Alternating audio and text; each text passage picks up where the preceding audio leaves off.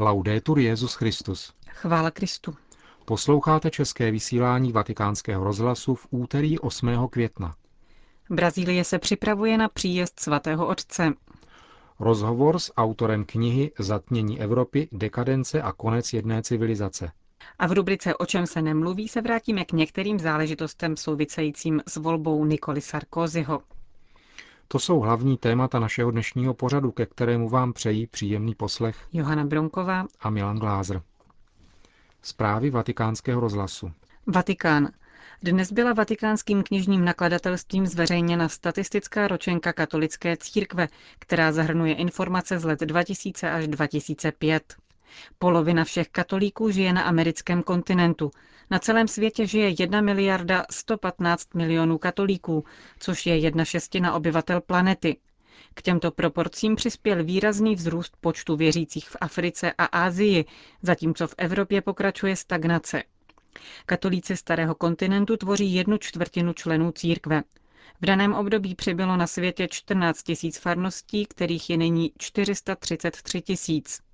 V Evropě farností ubylo, přibyly však v Americe, Africe a Asii.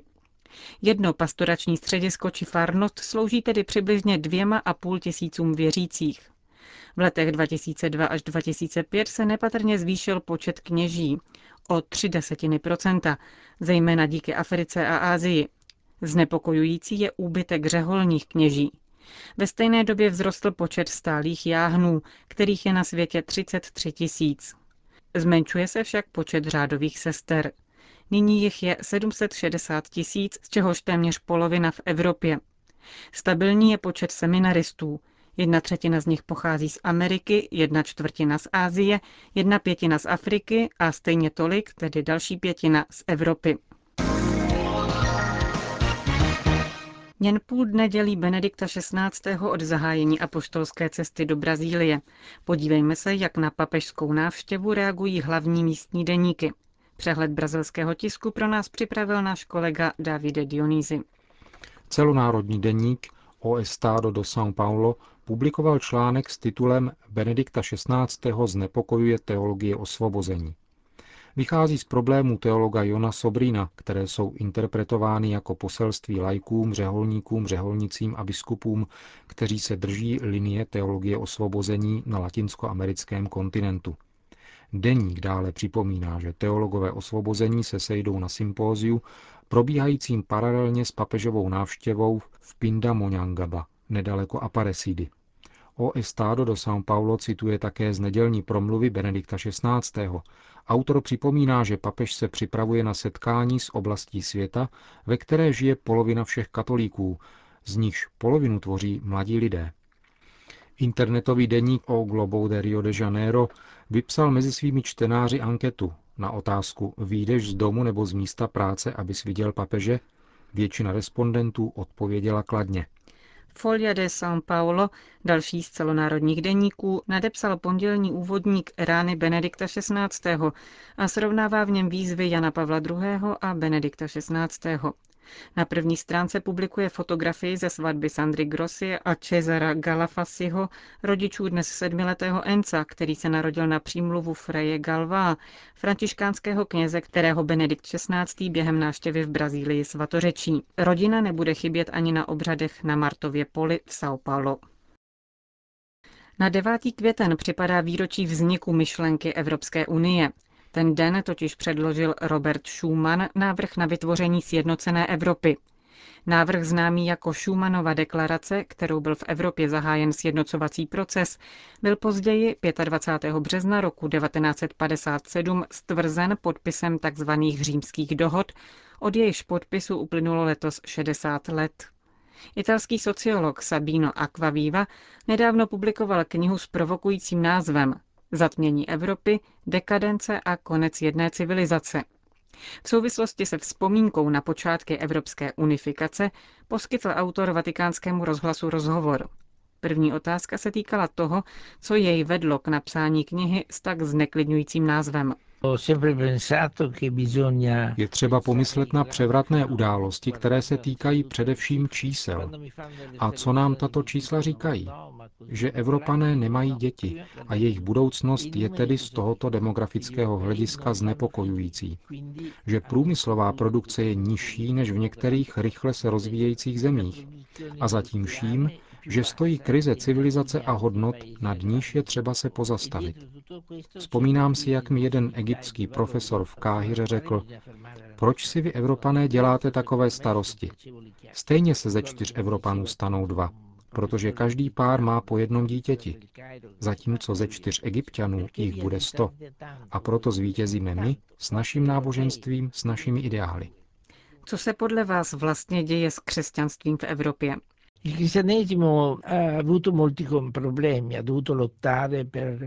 Křesťanství mělo mnohé problémy. Muselo bojovat více než jedno století proti sekularizaci. Avšak i v rámci marxismu probíhal proces sekularizace. Vzpomínám si, že uprostřed plného ekonomického rozvoje v šedesátých letech, kdy náboženská praxe slábla, mě jeden přítel komunista řekl, teď bude s křesťanstvím konec a nastoupíme my. A já jsem mu odpověděl, nikoli, protože krize způsobená industrializací a konzumismem vás zasáhne taky. A konzumismus působí jako parní válec na všechny hodnoty, na všechna politická i náboženská hnutí.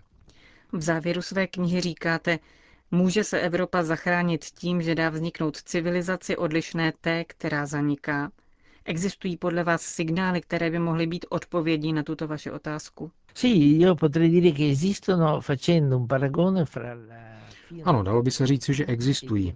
Porovnáme-li zánik pohanství a současnost. Když nastala krize v pohanství, vznikla mnohá hnutí. Sekularizace pohanské společnosti dala zrod mnoha různým způsobům náboženské existence, života náboženské zkušenosti, která je základním, biologickým, stejně jako psychologickým požadavkem člověka. Tato krize vyvolala velký kvas a já dnes vidím, že krize našich dnů pravděpodobně a v rámci jistých mezí vyvolává už dnes velké kvašení.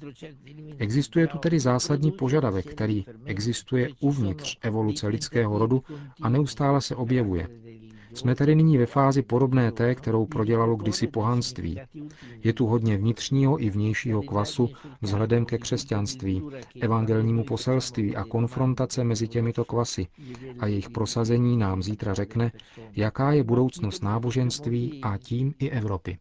Jaká je role médií v evoluci krize evropské civilizace? Secondo me un ruolo Podle mne je to důležitá role, neboť sdělovací prostředky v podstatě stále odpovídají na požadavky trhu. Trh si však žádá určitý druh spotřeby, konzumu, jednání. Média se proto snaží propagovat nového spotřebitele, protože člověk musí spotřebovávat, protože konzumací se produkuje a produkcí společnost dosahuje pokroku. Sdělovací prostředky plní tuto funkci parního válce, který projíždí společností dopředu, dozadu a ničí všechno to, co není spotřeba, konzum. Ničí soustavy hodnot, hodnoty politické, hodnoty náboženské. Řekl bych tedy, že v tomto mechanismu destrukce podstaty evropské civilizace mají sdělovací prostředky roli zásadní. A člověk je pak naváděn, aby ničil sám sebe i psychologicky. To znamená, že dříve jsme k životu v této společnosti potřebovali soustavu jistot, ale dnes je nám nabízena negace jakékoliv jistoty a tím psychická beznaděj, proti níž je třeba se vzbouřit. Vzbouřit proti otroctví, které nám ku podivu není vnucováno, ale se zalíbením jej denně vstřebáváme. Říká italský sociolog Sabino Aquaviva, autor knihy Zatmění Evropy, dekadence a konec jedné civilizace. O čem se nemluví?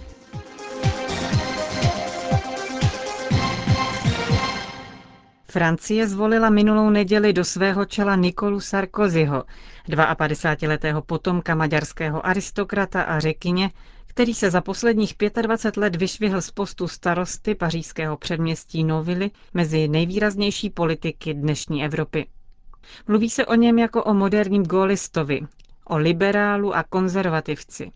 Taková hesla jsou ale stěží dostačující a nepomáhají pochopit, proč si získal přízeň tolika Francouzů. Nejde totiž jen o ekonomické reformy. Sarkozy sám vsadil svou volební kampaň na to, co nazval politikou zlomu. S čím chtěl skoncovat a od čeho se chtěl distancovat? Mnohé z toho vyložil už v knize Republika náboženství naděje, vydané v roce dva tisíce čtyři, krátce předtím, než byl zvolen do čela francouzské sjednocené pravice. Podívejme se na několik věcí zajímavých z náboženského a ideového hlediska. Sarkozy od počátku vystupoval politicky nekorektně. Zatímco francouzská politická elita ve jménu ideálů revoluce náboženskou otázku vykázala mimo veřejnou diskusi, Sarkozy se otevřeně hlásil ke katolicismu. Nedělá ze sebe náboženského horlivce, kterým není. Nicméně sám se považuje za praktikujícího katolíka, i když nepravidelně. Ve zmíněné knize mluví o naději, kterou mu víra přináší. Je hledačem, ale hledačem uvnitř církve. Ne ve všem se hlásí k oficiálním postojům hierarchie, ale na druhé straně si církve váží za její tradici a věrnost učení. Na jedné straně neskrývá obdiv pro nová hnutí, ale zároveň se cítí nesvůj, když potká kravatového biskupa. Budoucnost církve vidí v profetických postavách, které jsou zároveň věrné papežovi. Sarkozy ale nekončí u osobního vyznání víry. Jednou z jeho výrazných ideí je potřeba revize radikální odluky církve a státu, platná ve Francii od roku devatenáct set pět. V tomto případě ale vůbec nejde o problém s katolíky. Ti už si dávno zvykli na byty místo far a na nenápadná biskupství. Tentokrát jde o integraci pětimilionové komunity muslimů. Zatímco katolická církev odpovídá na sekularizaci po křesťansku, muslimové na ní odpovídají po muslimsku a platné právo, v podstatě právem, čtou jako diskriminující, což se pro ně rovná vypovězení války proti náboženské státní politice. Sarkozy mu se v době, kdy byl ministrem vnitra, sice podařilo vytvořit radu, která zastupuje všechny vyznavače islámu ve Francii, aby bylo s kým komunikovat, brzy ale zjistil, že to nestačí. Všimnul si také, že institucionalizovaný islám je umírněnější a příznivěji nastavený ke společnosti. Proto došel k závěru, že je třeba sáhnout do státní kasy a financovat vzdělání imámů. Muslimští duchovní tak nebudou muset cestovat za školením za hranice do značně radikálnějších prostředí. To samé platí pro stavbu mešit pod státním dozorem, což by značně snížilo riziko formování extremistického muslimského podzemí. Ve jménu rovnosti by se tyto výhody ovšem musely týkat i dalších náboženství. Státní podporu by tak dostávali i například židé a křesťané. Nechme se překvapit, zda o těchto věcech ještě uslyšíme nebo zůstanou jen na papíře knihy vydané tři roky před Sarkozyho zvolením do nejvyššího úřadu ve Francii. Jisté a potěšující je, že politika skoncování s falešnou politickou korektností získala ve Francii potřebnou většinu. Francie nebude nadále popírat, a je potřeba mít odvahu a říci to, dva tisíce let křesťanství, dva tisíce let dědictví duchovních hodnot a hodnot civilizace, které naše laická morálka přijala, říkal Sarkozy na jednom z předvolebních mítinků loni na podzim. Snad ještě radikálnější byl ale při jiném projevu těsně před druhým kolem prezidentských voleb, pokud jde o jiné nedotknutelné bůžky přežívající v levicových hnutích. Dovolil si to, co dosud žádný jiný politik. Volal k odpovědnosti za rozklad společnosti dědice roku devatenáct set šedesát osm. Od té doby se nesmí mluvit o morálce v politice. Tehdy byl nastolen morální a kulturní relativismus. Dědici roku šedesát osm nám namluvili, že není žádný rozdíl mezi dobrem a zlem, mezi krásou a ošklivostí, mezi pravdou a lží. Tvrdí, že žák a učitel jsou na stejné úrovni, že se nesmí známkovat, že se dá žít bez hierarchie hodnot. Pojmenování jsou to radikální a břitká. A nám nezbývá, než si přát, aby i u nás na místo politických klišé nastoupila slova muže.